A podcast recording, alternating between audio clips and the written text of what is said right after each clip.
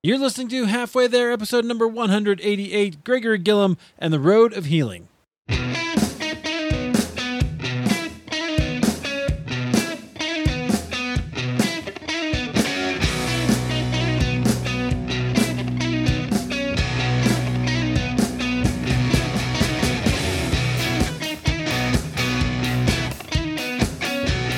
Friends, welcome to Halfway There. This is the show where we have honest conversations with ordinary Christians about today's Christian experience.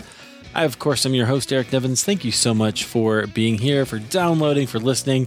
I am so deeply grateful that you have, and I always take it seriously when I when I uh, when I curate these conversations for you because I know you're spending time your valuable time listening. So thank you for doing that. Uh, today, our guest, he is an author and he's going to share with us uh, a little bit about his book and his journey.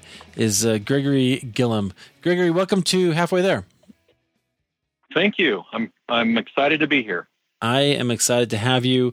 Um, tell us a little bit about you. I mentioned your book, um, which we'll talk a lot more about, but tell us tell us a little bit about you, kind of where you are and where God has you right now. Well, uh, I had uh, I've had a full career as a fundraiser, uh, kind of uh, fundraising for major gifts and buildings and capital projects. And about two and a half years ago, uh, I contracted or uh, I was diagnosed with pancreatic cancer, and and I kind of went through that, and I'm now healed from that. And God just kind of changed my heart and turned me around and and and pointed me towards ministry. So I do all sorts of things now ministry related. I, I still do uh, a lot of counseling and a lot of uh, uh, guest speaking and public speaking on not only that subject, but on depression and anxiety, which is what my book is about. And um, he has me traveling all over the place. So my wife and I, we travel in an RV and we go from state to state. And sometimes I pick up speaking engagements. Sometimes I'm doing things on the on the computer, and it's just a, it's a, it's a wonderful life. And I was ordained uh, about two years ago and licensed this last year as a pastor. And although I'm not a a pastor of a of a church, I don't pastor a flock, uh, but I consider it uh, what I do. I consider myself a minister and ministering to people in need. Yeah, and you know what? There's something to be said for that. Um, it, being a pastor is not simply uh, the guy at the the church building down your street, right? Pastoring is a gift. Exactly. Yeah. Uh, very good. Well, that's great. So um, I remember we talked about uh, your professional fundraising career. That was that was pretty interesting. Maybe we'll brush through that a little bit as we go here. Sure. Uh, so you're you're traveling all over the place. Where are you from originally? I'm actually from Southern California. Okay. Uh, spent 15 years living in Denver, Colorado, Hmm. and that's where we're actually on our way to your neck of the woods. Oh, We're yeah. actually in Winslow, Arizona, right now, and and uh, talking to you from a truck stop parking lot.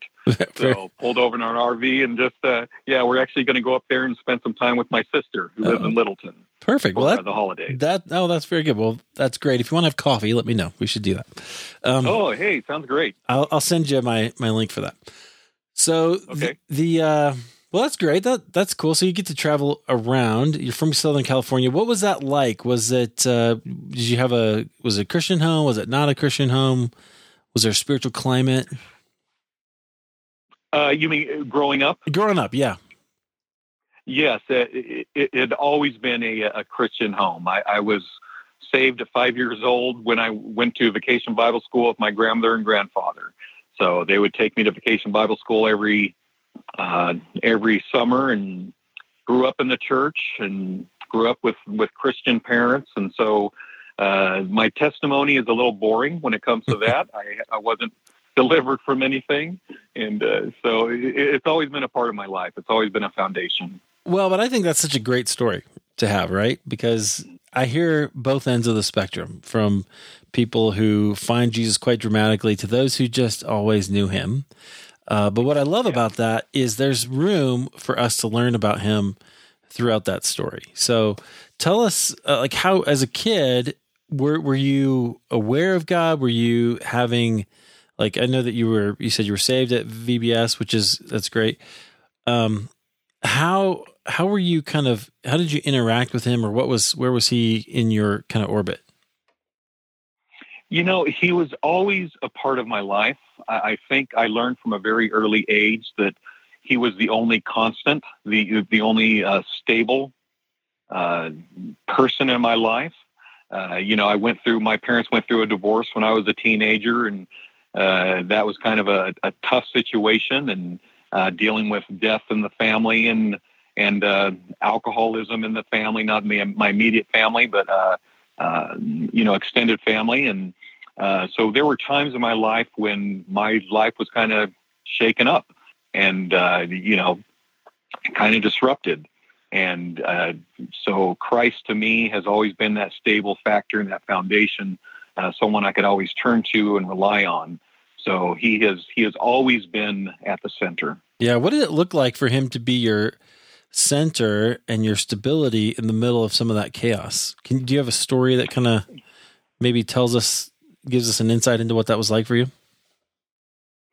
Well, I know that uh, during my late teenage years, uh, I dealt a lot with depression and anxiety, and just feeling worthless and insignificant. And, and mm-hmm. what did God want for me? And if uh, you know, if He loved me so much, why would he allow me to go through some of these feelings of loss and some of these feelings of disconnection from my friends and and, and people around me?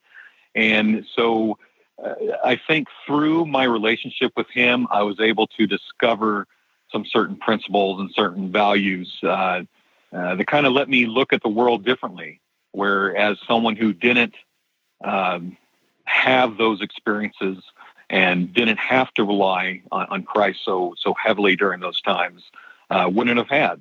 Yeah. So I consider it. I consider myself lucky that I was able to go through those and actually come out of them. Yeah. Is there one that stands out that was really important to you as a as a teenager in the middle of all that kind of emotional chaos? You know, I probably would say uh, my parents' divorce. Mm. Uh, you know, trying feeling guilty a little bit about the relief that that brought and the uh, release of, of, of, the tension and the anxiety within the home, uh, but then also uh, missing being part of a, a, core family and, and also having a, a younger sister and, and kind of becoming the man of the house. And, and uh, uh, I, I just knew that at that point, I was not big enough. I was not strong enough to take on uh, that role. And I was not strong enough to to kind of see myself through that. In, in other words, so I, I, think I had to rely on on God's bigger strength and and uh, go to His Word. And, and I was I learned to study the Bible. I think at a very young age, only because I, I realized and I heard from my grandparents so often that the Bible. Uh, was alive and, and those words spoke to you and they were the uh, the source of strength for them uh, getting through their marriage and through their life and through their loss. So I've always had that, and so I I, I experienced even a, deeper love uh, for God's word during that time. Yeah, Scripture can be a really important piece of communicating to us who the, Lord is and His posture toward us, especially in times of hardship. Mm-hmm. Yeah, yeah, I can see that. Okay, going through that in your teenage years, then what? What? Uh, you know, what happened after that, and kind of what was sort of the next stage in learning Christ? When did it really become yours? Hmm. You know that that's a that's a tough question. I, I don't know if I could pinpoint ex- exactly the time that it that you know I actually owned uh, my own faith. I think it was. I think it's been a, a slow and steady just discovery uh, of who I am and, and who He is in my life. And uh, I, I, think every situation I've gone into, you know, uh, relationships that didn't work out, uh, my first marriage that didn't uh, uh, end the way I thought it was going to end uh, or, or continue. Yeah. Um, things like that. I think each each one of those times of my life, each one of those seasons, was kind of just a, a continually growth experience, I, I guess. Uh, so I don't know if, if, I can pinpoint exactly when my faith became my own and when I kind of took, uh, you know, took ownership of that. I think it's just been a, a, a steady growth. Mm, yeah, that's that's interesting. Okay, so take us through some of those some of those seasons. Do you was um so learning Christ is a really formational experience, right? When when you learn, was there was there ever um like was there somebody who really invested in you, or was there a uh, like a, maybe a Bible verse or a like a a moment when you could when you felt especially connected to the Lord? I think uh, one of my life verses that I that I learned at a very young age was Galatians two twenty, and that's still a uh, a strong a strong verse for me today. Uh, you know, for I've been crucified with Christ. It is no longer I who live, but Christ who lives in me. And it's uh, just realizing that uh, that at the point that we give our lives to Christ, it's it's being crucified with Him. That we are no longer our human self, but we are uh, we are His, and the only good inside of us, the only um, uh, strength inside of us comes from Him, and it's through faith in Him uh, that we endure uh, this life. That that you know, to be honest, sometimes really sucks. So it's uh, I'm just kind of open and honest with people, saying, you know, sometimes life is hard, and uh, if, if you don't have that uh, if you don't have that realization that that you know you're not in this alone that, that what's inside of you is christ and that's your strength. It's uh you know that's what gets you through. What i'm really looking for is like a story or some some place where you learned that. So i, I know that um you know that that's a great bible verse but how did you how did you really attach to that verse? Hmm. I think recently, I, I think it, it, became more real to me than ever before, and that's when I was diagnosed with pancreatic hmm. cancer. Mm. Okay, and that was two and a half years ago, and it was it was during a season in my life when I was successful. I had the car, I had the clothes, I had the uh, the home. Uh, I I did not want for anything, and uh, that thing came across. And I remember sitting in the doctor's office there and realizing that everything I had worked for, everything that my human self had acquired really meant nothing and, and that it was going to be taken away from me uh, violently. Mm. And if, if you know anything about pancreatic cancer, the, the success rate is like 7%. Yeah, it's not good. And I, I remember, yeah, I remember hearing that uh, percentage and just, uh, you know, realizing, well, this is it. You know, I, I've got to say goodbye. I've got to prepare. I've got to, you know, prepare for for leaving, uh, you know, this world.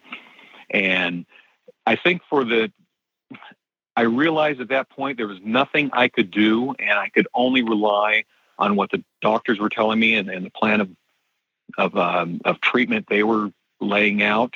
And I just wasn't satisfied with that. I, I wasn't satisfied with just putting all my faith in uh, the doctors. And I went to my church and I just started surrounding myself with people to pray for me. And I went to the elders and I went to Bible study groups and, and I just had friends and family just praying for me nonstop.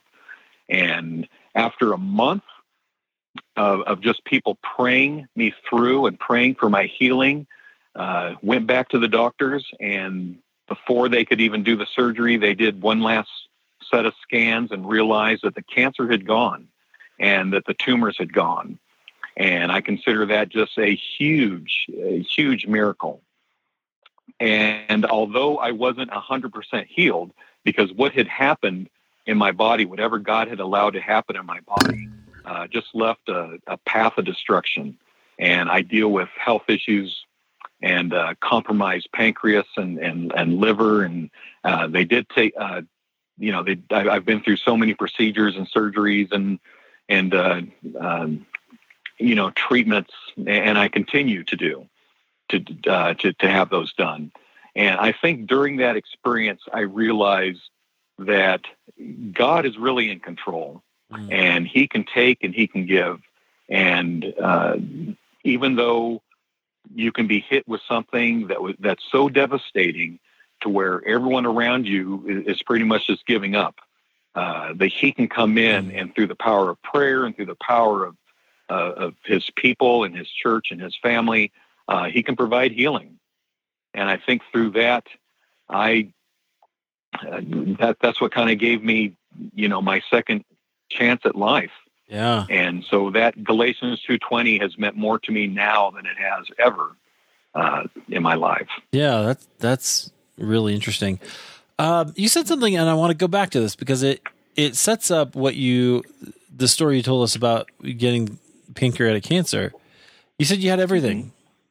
You had you had yeah. anything you wanted because you had this career that, and you were really successful in fundraising. It sounded yes. like right. So tell us about yes. tell us about that, and then kind of that feeling of of what you know having everything and and maybe I don't know. Were you satisfied with life? What was that like? Tell us about that. I was I was extremely satisfied with life at that time. I mean, I was on it, it was one of those lives where I knew people. I had I had authority. I had power. I, I could, you know, I, I, was meeting with CEOs of companies. I was meeting with uh, with you know government officials, and I, I just had I, I, was just on top of top of the world.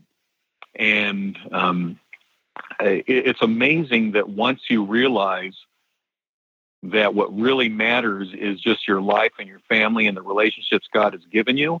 It's not until then that you realize that everything you have, every car you can buy, every pair of shoes you can buy, uh, it, it's just it, means nothing. And it, it was a pivotal pivotal point in my life where all of a sudden I looked at all the things I had acquired and they didn't mean anything to me. Yeah. It wasn't there was no desire there to have the bigger home or the nicer car or or that that you know the the you know the bigger vacation or or the bigger paycheck it yeah. just uh, it just meant nothing to me it sounds like at one time money did drive you oh it, it sure did for years and years uh, tell well tell me about that like what what was behind that and where do you you know what what did it look like just paint us that picture well, I think, especially with men, I think we put so much of our self worth in our title and our bank account and, mm-hmm. you know, what we drive up to a meeting in. Uh, that's our whole worth. That's how we define ourselves.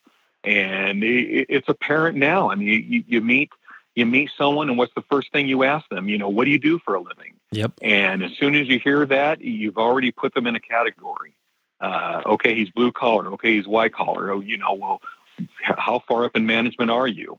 You know, are you the CEO? Are you the CFO? Are you mid level management? And all of a sudden, you you kind of put that person in uh, in a category without even knowing it. And you know, men do that all the time, and it's it's almost like the pecking order. And so I realized that, and I that's what I went for.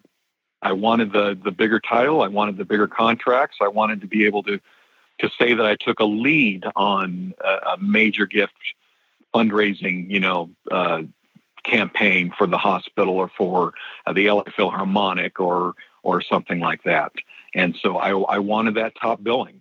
Yeah. And that's what drove me because that's what that's what provided my kids' education. That's what provided food on the table. And I kind of justified that by saying, well, of course, God wants me to succeed because, uh, you know, I can give more to the church. I can do more here. I can do more there. But uh, my focus was was not on those things. Uh, my focus was on uh, myself and my image and, and my title. Yeah. So where was God for you in all of that during those that period of your life? You know, he was still he was still there. I think God is patient with us. Uh, and, you know, God knows everything. And I truly believe that God knew where my life was headed and he knew the testimony I was going to be given.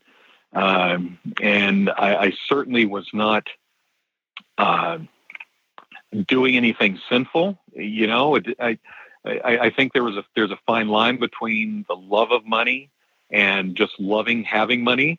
Mm-hmm. and uh, I, I, don't think I ever put God second, uh, but I certainly put money at the same level as God. And so I, I, I kind of realized that. Yeah. Yeah, I, I think that's really interesting, and it is a it's a strange temptation, isn't it? Because, um, yeah. Mm-hmm. You know, one of the things we see in Scripture sometimes, and I, I think we subtly do this in evangelicalism, is we is the Pharisees and that sort of culture that Jesus stepped into believed that if you were financially blessed, you were blessed by God, and you are, right? Mhm. But that doesn't mean Yeah. that if you're not, then that you're not, right? That you don't still have, um, or that you've done something wrong, and they kind of made that assumption. We do that in all kinds of subtle ways, I think, that we're not even really aware of. Um, Mm. and I, so I think that's that's an interesting uh, perspective in your story of being. I love the way you put that. There's a fine line between loving money and just loving having money, right? Yeah. It's Yeah. uh, it, it can be it can it, it can lull you to sleep a little bit. So I'm wondering, did you feel that way, or did you like did you later look back at that time and go, oh man, I was kind of kind of coasting, or what was that? What was that like? Yeah, you know, I I don't feel bad about that part of my life. Yeah, and I'm don't trying to say wrong with it. Yeah, Yeah, I'm not trying to say I- you And I don't think I was. Yeah, but I I can look back in times and I start thinking to myself, I, I could have worked that eight hour day and spent more time with my kids or my more time in service instead of doing those twelve hour days to make that extra money. Uh, and I think. Uh, uh, the drive for me at that time, I, I think I took a lot of time that I could have been in service and I could have been ministering to other people. I took that time and I spent it, you know, acquiring things. And although God let me do that, and, and although, you know, He blessed me with it, you know, God's not going to let you do something or, or get something that He doesn't approve of, especially if you're completely His will.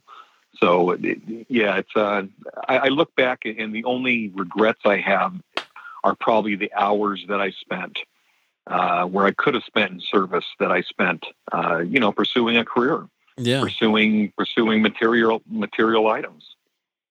yeah. Which, like you said, is not a bad thing. It's just uh, Right. it's it's a focus thing. So interesting. Mm-hmm. Okay, so then you you have this diagnosis. It sounds like you Mhm. turned pretty hard into into the Lord in a way that maybe you hadn't before. Is that true? Or I think it, my faith was my my faith was still there. I mean, my faith was. Uh, I, I guess if I would explain it, it would be more of I realized that that I was one hundred percent God's, and uh, and for me to get through that, uh, money and material things were not going to help me. And even though the doctors had the wisdom and and God, and I truly believe that God was going to guide them, you know, i- in their understanding and their knowledge on how to treat me, uh, I knew that I wasn't going to have to, that I couldn't put my whole faith in that alone. Mm, So I think what happened was it just kind of knocked my feet off the ground and just uh, you know took the ground out from under me and and I got to the point where I realized, okay, this is it. I mean, if I'm going to get through this, if I'm going to survive and live, it's going to be 100% God coming in, intervening, uh, you know, in, in my body and, and doing things miraculously. yeah, And so I spent just as before, as I understood, it took 100% to gain what I gained uh, professionally. I also knew that it was going to take 100% of everything I had, you know, to get over this.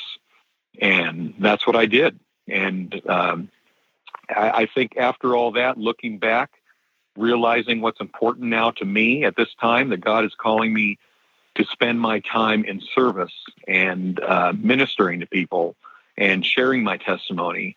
Um, and and I, I don't I don't think it's a better. I I don't think it's like all of a sudden I saw the light. I just think that God changed my changed my heart and changed my mind and said, okay, this time in your life, uh, you're going in this direction. yeah. How did he reveal that to you? You know, he revealed it uh, simply through me going back and realizing that the cancer and the tumors had disappeared, that Mm, they that they were gone, And at that point, I remember my doctor being so frustrated, throwing papers down on the on the counter. Wow. You know, just not knowing really what had happened.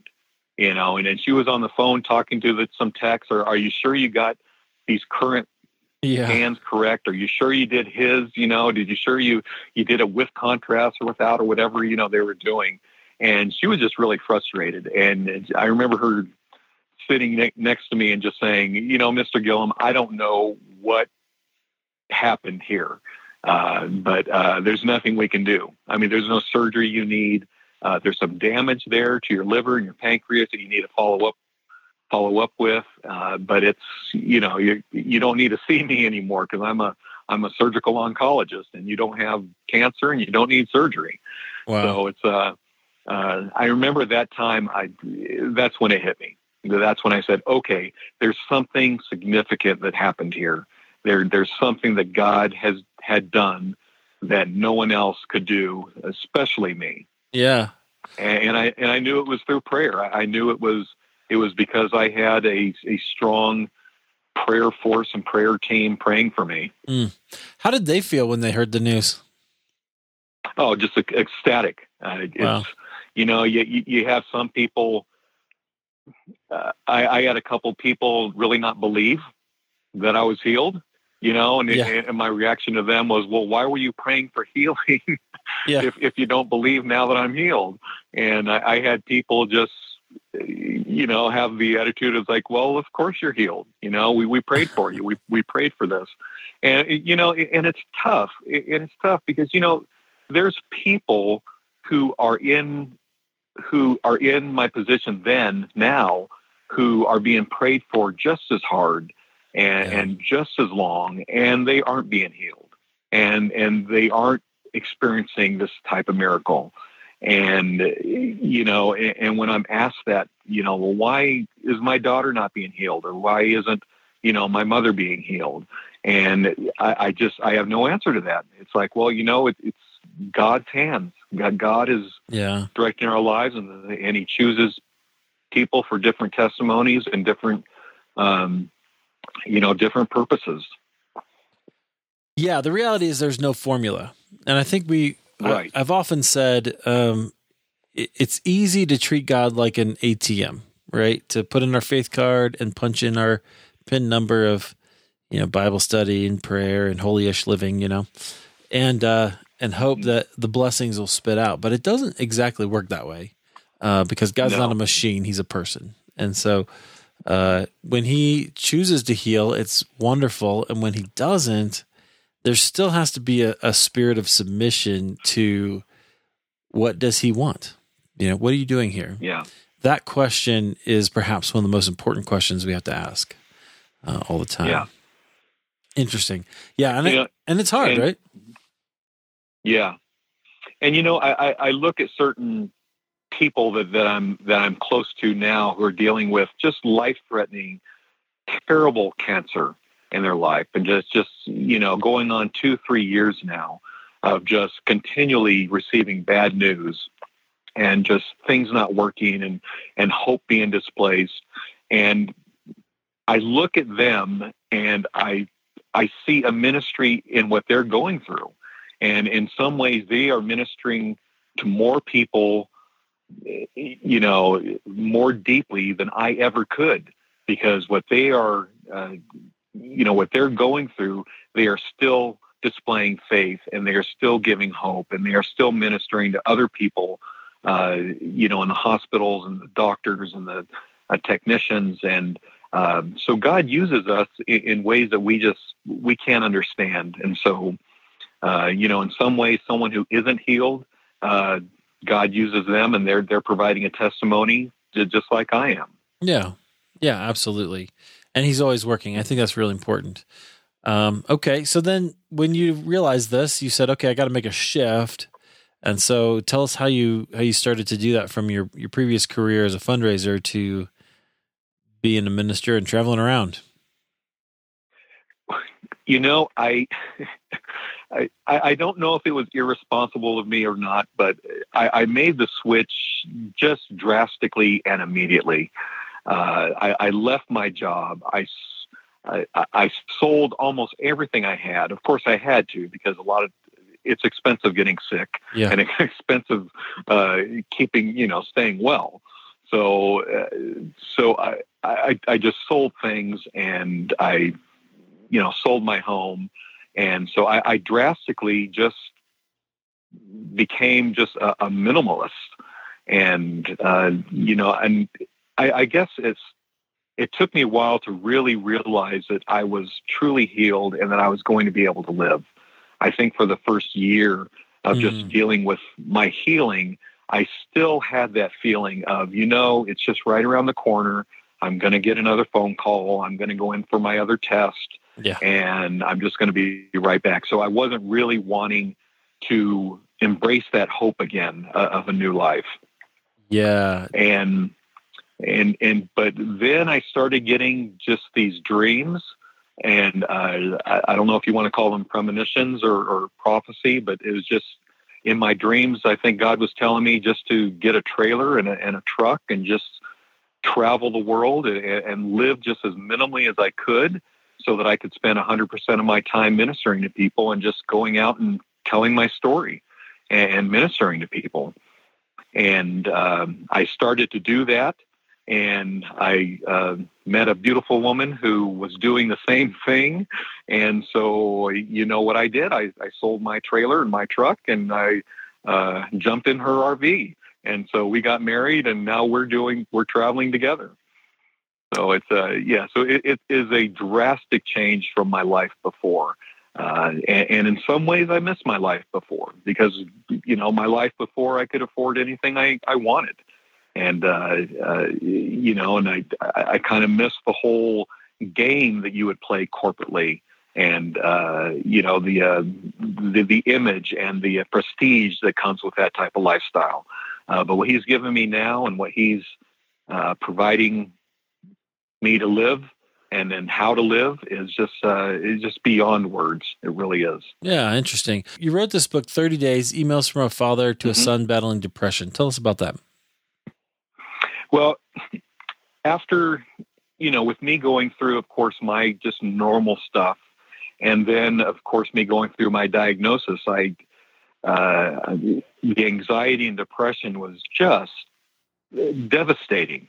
I mean, there were times even even after my healing that I just could not even get out of bed, and just uh, did not want to shave, did not want to shower, just uh, just you know, just, just wanting to just drift away and, and just die. And, uh, you know, part of my depression during that time was not fully understanding why God didn't take me. You oh, know, yeah. w- was I not good enough to, to you know, to, to finally leave this world and go to someplace perfect with a perfect body and a, you know, perfect health? So well, I was kind of dealing with that. And, um, you know, my son had contacted me and he had told me that he was dealing with depression and anxiety and that it was debilitating as well, and that he couldn't get out of. Sometimes he couldn't even leave the home because he was so so uh, gripped with fear and and anxiousness. And uh, you know, I, I, just felt paralyzed, Eric. I really did. I, I, was unable to do anything for him. I blamed myself. Uh, you know, I, I, was asking myself, where did I go wrong? What didn't I give him? Uh, you know, could I have given him more? Uh, you know, to kind of keep him from have you know from this condition. But uh, you know, after he and I speaking, uh, you know, we realized that it wasn't my fault. It wasn't his fault. Uh, you know, it was nobody's fault. And so we kind of came up with a plan. Of course, when when anyone is dealing with anxiety or depression, especially at that level, you go to counseling. You get you know you take care of the physical part. You go to counseling. You go to uh, doctors. You you get the right kind of medicine that would help you. You do lifestyle changes. You yeah. start eating better. You start sleeping better, and those things really worked. Uh, but we both felt like there was something missing, and I think it was because we were neglecting the spiritual component of this depression and anxiety. And I think a lot of times we think it's either or. You either go to the doctor and uh, you have, you know, you, you dismiss the spiritual, or you only do the spiritual part and you through prayer and study, and you dismiss the, you know, the, the medical part. Yeah, and we realized that you needed both. Um, so we kind of came up with a plan, he and I, that we would spend 30 days uh, studying and and getting into the Bible and finding out what God wanted us to know about anxiety and depression. And I, I tell you, Eric, it was it was the most life changing 30 days uh, either one of us had ever experienced because God just showed us some powerful lessons and truths uh, through His Word on how to deal with depression and anxiety. Yeah. And what I would do, uh, and what I would do is I'd get up every morning and I'd do kind of a devotional and I just kind of let God lead me through some Bible study and I would write it all down and then I would email it to him. And he would read the emails every morning and then we would kind of discuss, you know, discuss it in the afternoon and we would do that every day for 30 days. Yeah. Okay. So give us uh, some of those ideas and, and things that you discovered that uh, helped um, as you were going through. Yeah. Well, you know, we came up with, uh, you know, we learned a lot of different values, but the first thing we learned is that, you know, God is for us. You know, Paul tells us in Romans that God is for us, and, you know, if he is, who can be against us? And, right. and just the realization that God is for you, you know, he means us. He means those of us who are in Christ. And, God is for his children and he is for you and he has chosen you and he predestined you to be conformed to his image. And uh, it's just realizing that it's a personal relationship between uh, God. Yeah, I think us. I think that is one of the huge insights that um, is sometimes overlooked and looked at with a with an interesting perspective. But because I think uh, we sometimes think, well, some theologies will say that God can't stand you. You know, there's that whole uh, sinners in the hands of an angry God, right? Yeah. Uh, and I'm yeah. all for Jonathan Edwards. I, I, you know, greatest theologian America's ever produced. But he, uh, that that whole idea is really, really damaging. Uh, instead of saying no, God is God is for you. God is He wants you to be with him. That's the whole point of the cross, right? Is bringing you yeah closer for an eternity. So, okay, well that's a that's a really good one. Did you have uh was there another one one that you wanted to share? Yeah, you know, after you know realizing that we we also had to realize that you know if he's for us then you know you, there's also the other side of the coin there coin there then you know there's an enemy out there and there's an enemy that prowls like a lion you know ready to pounce on us and fill yeah. us with doubt and fear and and uh uh you know but but god is stronger than anything any force that can be formed against us and and uh you know even on the enemy's best days he wasn't able to destroy any of us, even on our worst days. And uh, uh, I remember a quote that I once saw on Facebook, and I uh, shared it with my son. It's like we have survived 100% of our worst days, yeah. which is kind of a, which is kind of a, uh, you know, my mantra. It's like you know, if you could think of going through a bad day, it's like you know what, I have survived 100% of my worst days before, and I'll survive today. Yeah, and uh, yeah, but you, you know, and another another thing that was just kind of freeing during this whole 30 day studying is that, uh, you know, even though God is stronger than anything we could face, you know, we need to expect that fear and anxiety is going to come into our lives. I mean, it's, uh, you know, it, it's inevitable. You know, in Psalms, when it says, when I am afraid, I put my trust in you, you know, it, it doesn't say I will never struggle with fear. It, it says that when you are afraid, right. we will be afraid. And, you know, First Peter, when it says cast your anxieties on him, uh, you know, it doesn't say you'll never feel anxieties. It says that when you have them, cast them on God. So just to, you know, the realization that, that, you know, we will face fear, we will face anxiety, uh, it, it, shouldn't surprise us. And so that, that was kind of comforting to us, knowing that, okay, it is going to come. The Bible isn't silent about it It, it tells us to expect it, and then it tells us, you know, how to deal with it when it when it does come to us. Yeah, absolutely. That whole thing that God can handle your anxieties and your fears, so cast them on Him, right? Like there's, He's not surprised yeah. by them. He was not overcome by them, uh, even though it feels like we will be. Uh, I think is a really is a really powerful thing. It says that we're not sinful for having them, right? right, right. Yeah, some, it's not it's not something we did wrong. It's not something we. It's not because of our lack of faith or because of our lack of, you know, hope. It's just, it's just part of life.